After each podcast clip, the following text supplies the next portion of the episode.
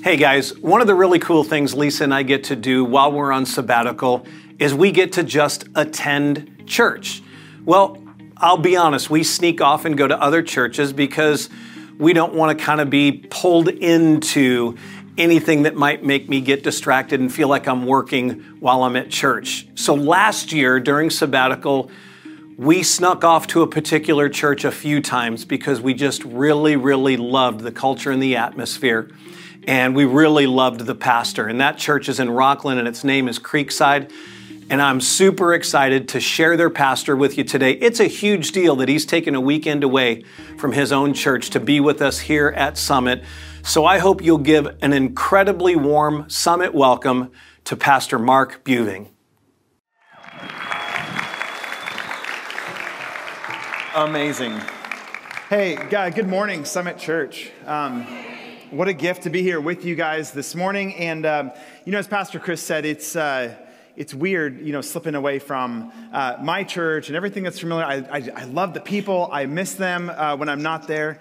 But also, what a gift to be able to be like together and recognize we're family, right? Be, broader than what we do in our own little circles, we're a family. And, and, um, and, so to be able to be here and worship with you guys together like this, it is such a gift. So um, this morning, uh, what I, what I want to do is I want to start off by um, acknowledging that I am a lifelong Golden State Warriors fan, okay? And so I know there's the front runners, but let me just tell you, I grew up going to Golden State Warriors games when I was um, really little, and the Warriors were terrible, like absolutely terrible. We'd go, we had a blast lately they've been really good. And, um, and so my, my family, my two daughters, my wife, and I, we got to go to game four of the NBA Finals at the Chase Center to watch the Warriors play. Now, if you're paying attention, what the Warriors were playing in Boston that night, okay?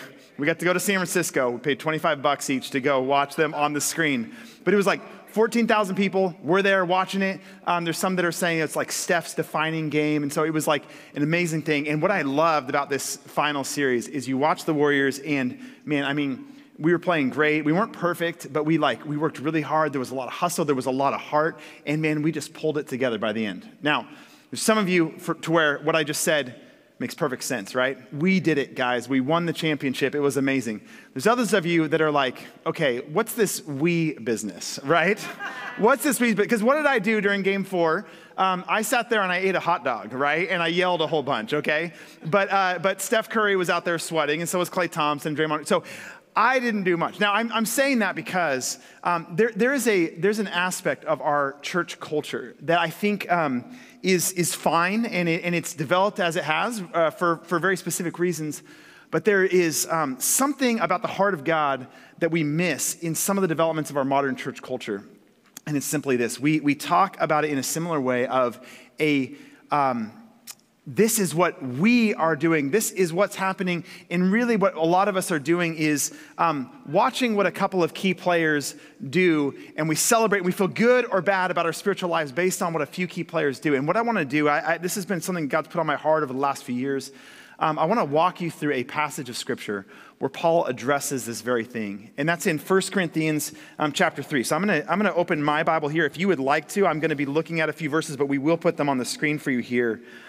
But in 1 Corinthians chapter 3, I'm going to read the first few verses here, starting in verse 3. And this is what Paul says um, to this group of, of uh, Christians in Corinth. He says, While there is jealousy and strife among you, are you not of the flesh and behaving only in a human way? For when one says, I follow Paul, and another, I follow Apollos, are you not being merely human? What then is Apollos? Who, what, what is Paul? Servants through whom you believed as the Lord assigned to each. So, so Paul is addressing a very old, old problem in the church. I mean, these are the earliest days of the church. And he's saying back then, what used to happen is people would look at someone like Paul or someone like Apollos, and they'd be like, okay, this is my guy. This is the one that I follow. What, like what's happening with his spiritual life is like I'm anchoring myself to that. And when Apollos is doing great, I'm doing great. You know, Apollos is doing bad, like, ooh, you know, maybe I'll switch teams and I'll be Team Paul then, right?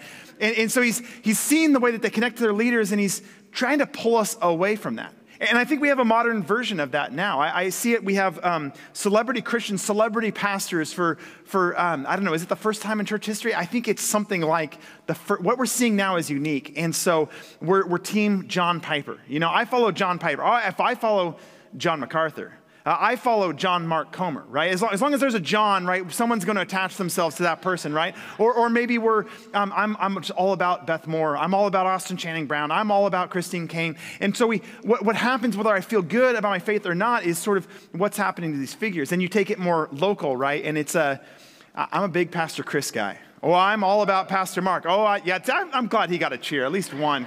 Come on, guys. And we do this in so much of what is, what is happening in our spiritual lives is about what, what this person's saying. And what's interesting too is, especially on the bigger scale, it's not, uh, oh boy, look at what John Piper is doing and the way he lives his daily life and the way he loves and serves the people around him. It's really more about their teaching, right? Uh, the, the, way that, the, the, way that man talks about doctrine really gets me going, right? And I, I think Paul is pulling us back to something that is healthier because what, what he does is he says, like, who, who are these people? Who's, who's Paul? Who's Apollos? These are just servants, right?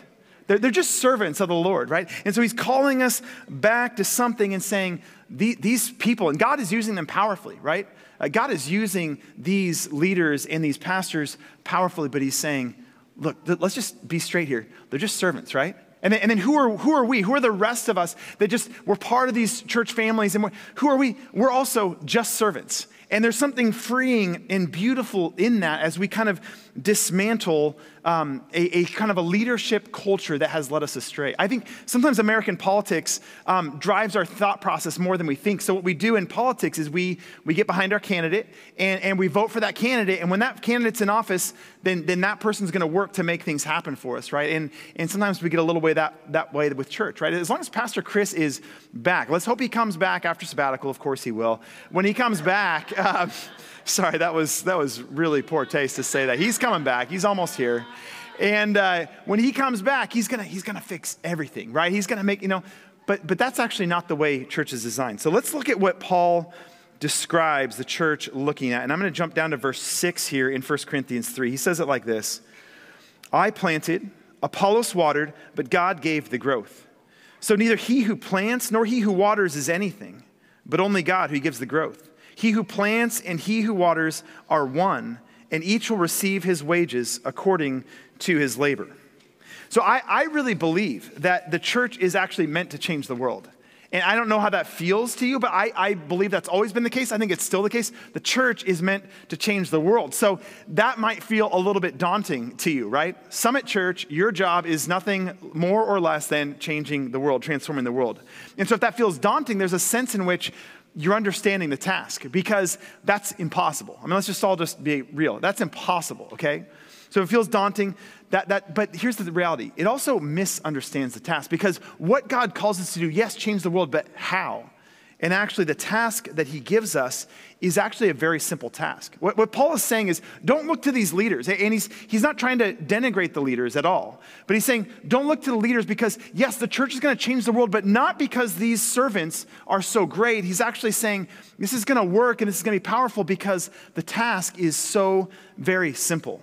And I find so much reassurance in this because if it's all of our job to get out there and to get into the game, so to speak, if it's all of our job, not just to let a few leaders do it all and to tie our spiritual lives to theirs, if it's our job to get in the game, look at how reassuring this task is. He mentions three things that happen here. One, he says that he says, uh, I planted. So there's a planting of a seed, right? He says, Apollos watered. Okay, so there's the watering of the seed, and he says God gave the growth. So there's planting and there's watering and their growth. He's talking about the church and our task in the church in terms of farming.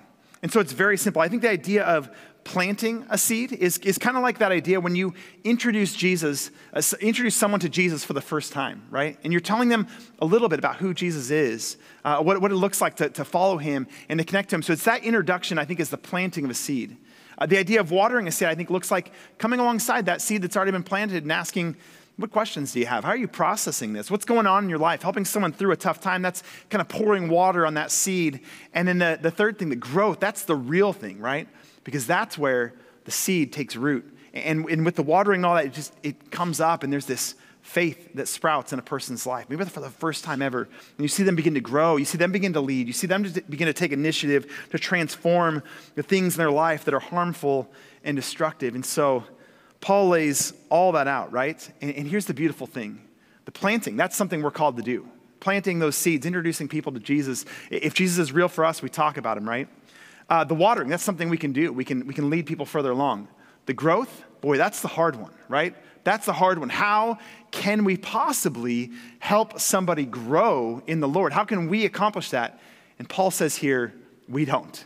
All right, that's the hard one, but don't worry. That's not your job. The planting and the watering, that's your job. The growth, it comes from the Lord. He's the one that produces it. So now we can say, okay, maybe it's a little scary to think, okay, it's not just about the leaders, it's about all of us, but now we can breathe because all He asks us to do is plant some seeds and water some seeds, and then the growth all comes from the Lord. Now, there's people that um, have a high, high view of themselves, right? And they need to hear these words because they think, boy, you know, in ministry, like as a pastor, um, I'm so important, right? Because I've got to get this done and I've got to do it really well. And so a person like that needs to hear uh, these words. Okay, hey, calm down just a second. You're just a farmer. Just get out there and plant seeds and water seeds. You're not all that. You're not that great. You're just in there to plant seeds and water seeds, right?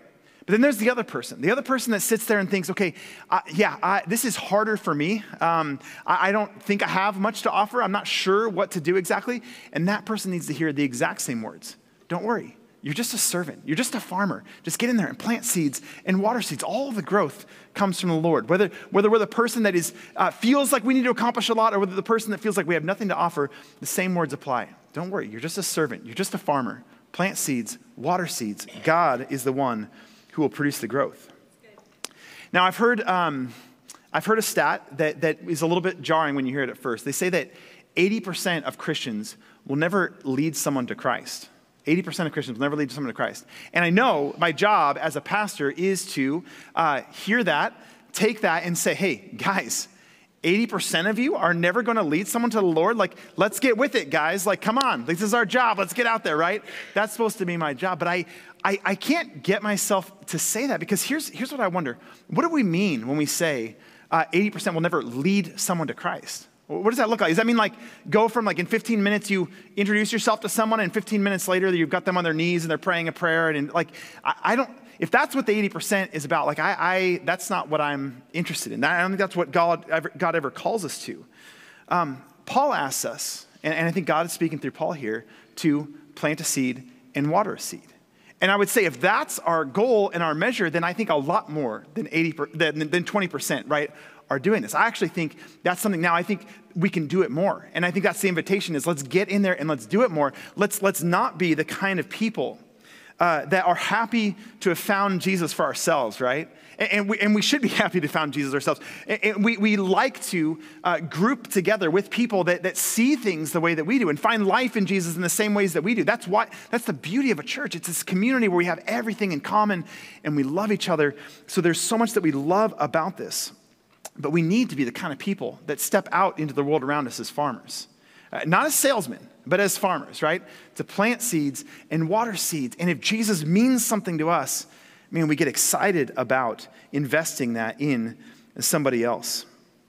I think sometimes we get this salesman approach to our evangelism. And we think, boy, um, if I'm going to be one of those uh, people that leads someone to Christ, I'm going to have to work on my Jesus sale pitch, you know? And, and we do things, I did this in college where you're handing out tracts. And if there's some of you that do that, and that's like, God bless you because um, we all have our kind of our own calling and our own skill set, and God uses it all, right? But it, it, wasn't, it wasn't me. And I was often, I think, guilted kind of into, um, okay, I've got to, I've got to start a cold call conversation with somebody, right? Convince them of their need to Jesus, seal the deal, answer their questions, apologetics, the whole deal.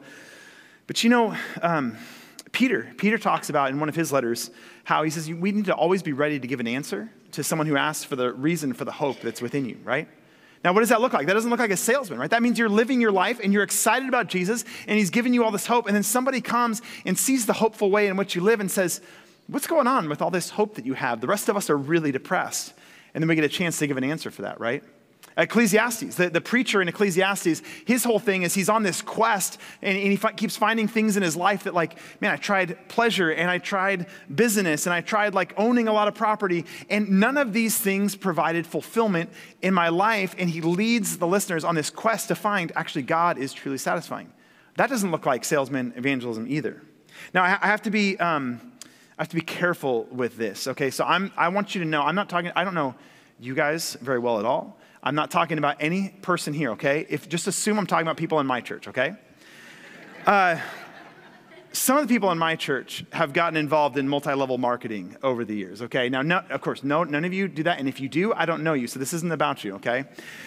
Uh, multi-level marketing, and what, what happens is, um, you know, some of you are actually in multi-level marketing and you, you don't know it or you deny it, but the, the structure is kind of shaped like, like a pyramid a little bit, okay? So um, we'll we can talk later if you need to. But what, what happens, okay, in the, in the worst version of this, okay, so again, I'm so sorry if you are doing this, but in the worst version of this, you're not actually making friends, right? What you're doing is you're, you're either using friendships or you're making friendships so that you can invite them to that Cutco knife party or something where you can sell them your product, right?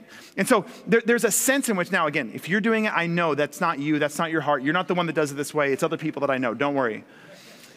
I think Christians sometimes have gotten this bad rap for taking that approach, right? I, am not, I'm not really interested in the people around me. I just want to make a convert, right? So we befriend only long enough and only with the amount of depth that will allow us to kind of get that person to come to our church and become a good tither and all those kinds of things. Um, and and I, I just do not think that is what God's calling us to. In fact, I think it should look a little more like this. I have. Um, I have uh, what's called restless legs. I'm, I'm, sure some of you guys do, do too. And, um, I, you know, I, I, probably, I used to dance a ton and I don't anymore. So I think my legs just have that music in them still and they, you know, kick. Makes it hard to sleep at night and whatever. So I was telling a couple of my friends like about these restless legs that I have and how annoying it is that sometimes I can't sleep. And they, one of them says, oh, have you tried magnesium for that?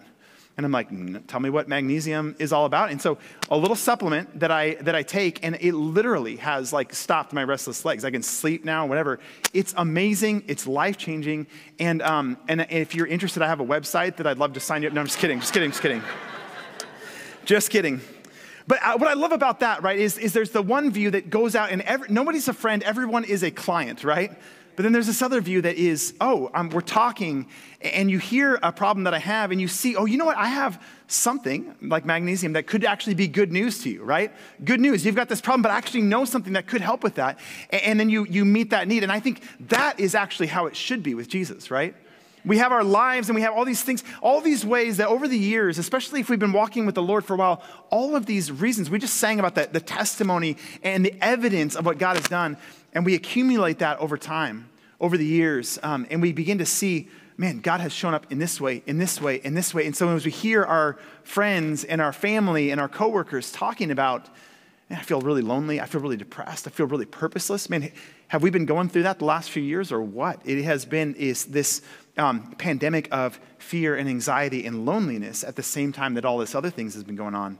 And so as we hear people talk about those things, we say, you know what? Actually, there, there is this there's, there's, this Savior that I know, Jesus. And, and, and this is what he does. He speaks love into our hearts, and his perfect love casts out the fear that is in our lives. And he has done that in my life, and I believe he could in yours as well. Would you like to talk about it? That to me is a very different thing um, than the salesman pitch because we see the answer to a concern that we have. And man, we just speak and point people to the Lord in that. I think it's a much more beautiful approach. And I want to look at the last verse here, but before I do, I want to point back at verse 8. Look, this is what's beautiful. He who plants and he who waters are one, and each will receive his reward, according to his labor. What I love about this too is it's not saying individual Christian. You yourself are the one who is responsible to make every convert that's going to come into the church. No, he's saying we're one. We work together.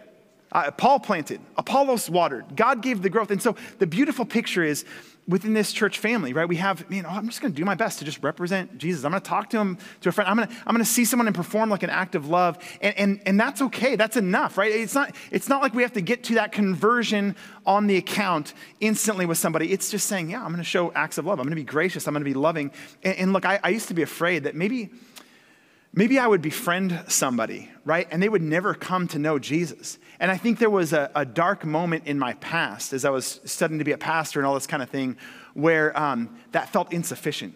What if I tell people about Jesus and I befriend somebody and they never really come to believe the same way I believe? And I look on that now and I think how sad to think that befriending and loving somebody and having earning a friend but not a convert that that was a loss. No, that's a good thing, right? Uh, having a friend, loving someone. Jesus literally said the two best things you can do in the entire world, the two most important commandments are love God and love your neighbor as yourself. And he doesn't say love them as long as they come to believe the same way that you do. No, love them. Love them, bless them. Give yourself to them. Every act of love and service that we give is the planting of a seed, it's the watering of a seed, and God is the one who does what he wants with those seeds, right? I just love, so Paul says, he who plants and he who waters are one, okay? Now, there's planters and there's waterers here, and we're different things at different times. Uh, if we were to drive down the road a little bit to Rocklin, I'm going to switch over. Sorry, folks, I'm getting a little crackly. I took that day off of seminary when they told, told you how not to make the uh, microphone crackle, so um, if we were to drive a little down the road to, to, Rocklin, to Creekside Church, there are planters and there's waterers there. And what I love is if we go church to church in this entire area, what we see is a whole bunch of farmers, right? That love the good news, that are being actively changed by the good news. And the good news then comes into our lives, and we're just out there, man, the same harvest field, right? The same people that, that, that don't need to be like, converts to fill our churches, but they are people that are in need of love and hope and grace and forgiveness and healing. All of the things that Jesus offers in abundance, they're all around us. And I'll tell you what, if we did a map of people in Creekside Church and people in Summit Church and where we live, there's a whole lot of overlap there, I guarantee it. And so, what I love is the thought that he who plants and he who waters are one. We're united, right? We're doing the same thing. Where we sit our rear ends on Sunday morning is the least significant thing about us, I think. It's the kingdom of God that matters the most. And it's the love of Jesus that speaks into and transforms our hearts. And I, what I love is it is all, all so very simple. Plant a seed, water a seed. God's going to produce the growth, and He's going to be the one to transform our lives. He takes all of our individual contributions, weak and frail as they are, and he joins them, unites them together into something that is actually beautiful and meaningful and timely. And I, I, love the thought, man. Someone in, someone in Summit Church is going to plant a seed in somebody's life, right? Just a, an opportunity to talk about Jesus in some way, and it's going to seem like it was nothing, right? Someone in Creekside Church is going to talk to that person a week, a month, a year, a decade later, and that person is going to, they're going to get an opportunity to water that seed that was planted prior, right? And, and so the, the, the first person has no idea the fruit of that thing, right? Um, but someone else finds out later, okay, I'm seeing some growth here. And all along, it's God superintending the process. And it's beautiful. And this is, again, again, this is not what we look to our pastors and say, hey, please, pastor, put this on your job description, do a better job of this. No, actually, this is one of the greatest strengths of the church is you do get pastors and we're here to help right? We're here to encourage inspire and bless and, and to, to do all these things. But where it really happens is in the army that is the church. And i'm afraid that, that the army of the church has largely been like that stadium that i sat in right? 14000 people looking at a video screen just cheering on like you guys are doing awesome. Go for it right? But man wouldn't it be amazing if it was 14000 NBA players with the caliber of Steph Curry out there, right? I don't know what that would look like, but I think that's the picture of the church, actually, is that it's not um, some people doing the thing and then a bunch of people excited about the people doing the thing. No, it is 14,000 people, uh, 100,000, millions of people all around the world throughout all of history that are joining together and are specialized. I mean, the Bible says we have the Spirit of God living inside of us. So, what makes Pastor Chris amazing for you guys is the Spirit of God that has awakened gifts inside of him that, that speaks through him as he comes and just shares vision and shares the heart of God for you and invites you into these compelling things. That's what makes Pastor Chris special, is that the Spirit of God does that. And, and that exact same Spirit is in every single one of you. And so, as we step out, we are good news people. We're shaped by the good news that Jesus is our Lord and that Jesus heals and, and, and um, transforms all of us in a thousand ways the Spirit of God, we are good news people and we are sent out as farmers where the Spirit just takes everything that He puts in our hearts, He wake, awakens it, brings it to life, and He just sends us out, just scatters us to the globe as these good, new, good news farmers. And as we drive all around, as we look around this area, man, these are the harvest fields, and He just sends us all. And, and, and maybe it feels small if I just look at Creekside Church. Maybe it looks small if we just look at Summit Church. Maybe if we just look at any individual church, it looks like, boy, the laborers are pretty few, but I'm telling you, if we, if we realize God is doing way more than we imagine uh, in our small, myopic little worlds, God is doing way more than that. I want to finish uh, by reading verse 9. I, sorry, I'm, I'm bad with my um, points. I don't utilize them like I should, like uh, Pastor Chris does. But the, the first thing I, you saw it, I think, come up on the screen, but we, we need to stop focusing on our leaders and we need to start focusing on farming. And the last thing that I want to tell us is we need to start embodying the good news. Look at what Paul says in verse 9. I love the way that he brings this thought to a conclusion here. He says, For we are God's fellow workers. You are God's field, God's building. He gives us these three things to, to, to sort of um, hang our identity, the way that we view ourselves. And, and, and, this, is, this is where I want us to close and kind of thinking about what these three things are. I think he's calling us to be a field, I think he's calling us to be a farmer, and I think he's calling us to be a temple. These three things kind of add up to a full identity for us.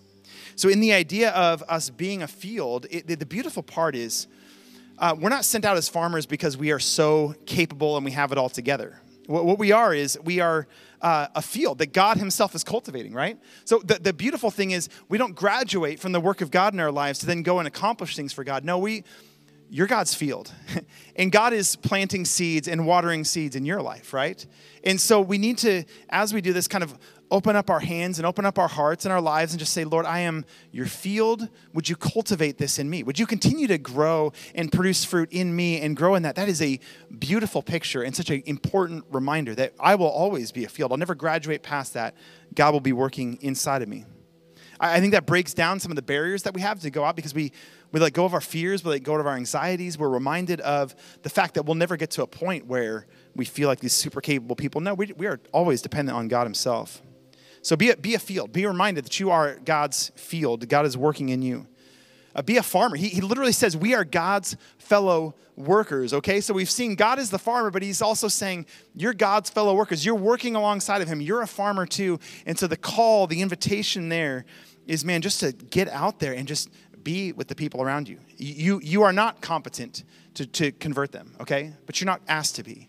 You're competent, though, to, to, to love and sit with somebody, right? To pray with them, to listen over them. As a pastor, one of my greatest honors is when someone who's passing away on their deathbed, um, I get to be there with them in those moments. Someone who's really sick, um, you get to be there in those moments. And what I like to do as a pastor is just what's the hardest thing this person needs to talk about, but everyone's afraid to talk about with them, right? If they're dying, nobody likes to talk about that, but I get the honor of being able to be there and be like, hey, how are you feeling about coming to the end of this, right? And it, it opens up this sacred space to talk about a thing. Now, I think we as a church have the opportunity to do that with people. Everyone's everyone's afraid of dying in the world around us. Everyone's afraid of losing their jobs right now. Everyone's afraid of like society is in this place of unrest and turmoil and division and we as a church get to be in there. And while everyone else avoids the topics and avoids the hard things, we can be the ones that just give people a place to talk about the things that are hurting them, the things that they're weighing on their minds and hearts. And so, all I'm calling us to here is uh, be a field, let the Lord cultivate you,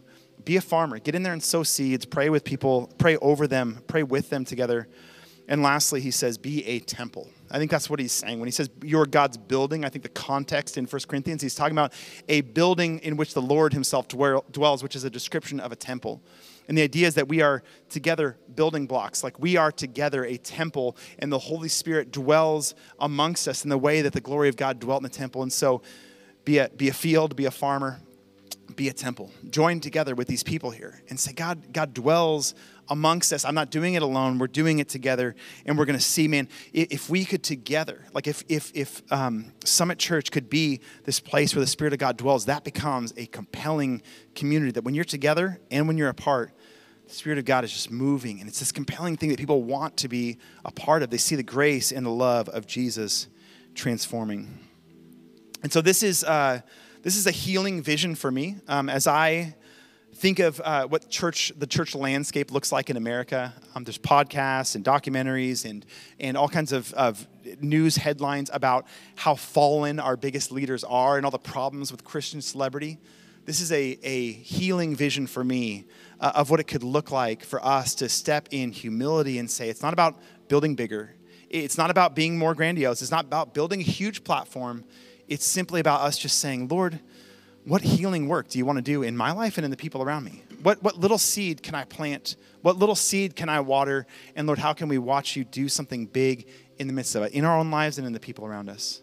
And so I want to I want to um, start uh, end this by praying together, and uh, and I, I I it feels weak and insufficient, but what I want to do is give you a moment of silence before the Lord. And so I'm going to leave it silent for a minute, and, I, and I'm going to ask you just to kind of sit in that silence if you're comfortable.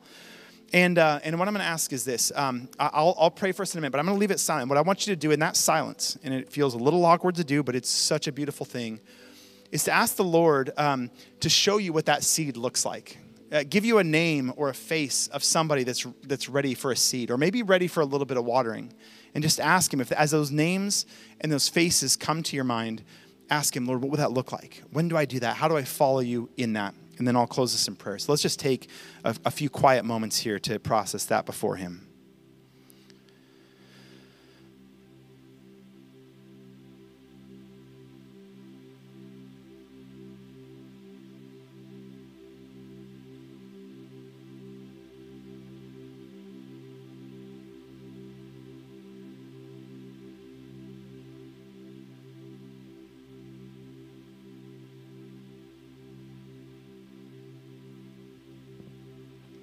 Lord, I know that you are here. Lord, we, we are here as people that you love deeply, people that you've been pursuing your entire life, our entire lives. Lord, you've been chasing after us and you've been nudging us and you've been providing for us in ways that we recognize and also ways that we don't. And so, Lord, I believe that you're here. I believe that you care about us. I believe that you care about this area and these people around us. And so, Lord, those names and those faces that I believe you put in many of our minds this morning. Lord, give us opportunities. May we be, may we lose the burden of accomplishing it all. May we lose the guilt of not doing what someone expects us to do. And Lord, would your spirit just empower us in a spirit of freedom and a spirit of grace to, to be watchful for those moments where we can plant a seed. watchful for those moments when we can water a seed. Lord, you are so good. You are so good, and this is your harvest. We are your people.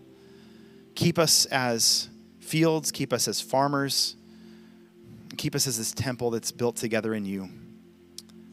Lord, we just want to love you and serve you and enjoy you. And I pray that that would be true in Summit Church. Lord, fill this place with gospel farmers um, that are filled with the good news and scattering it everywhere they go. That is our prayer. And we ask this in Jesus' name. Amen.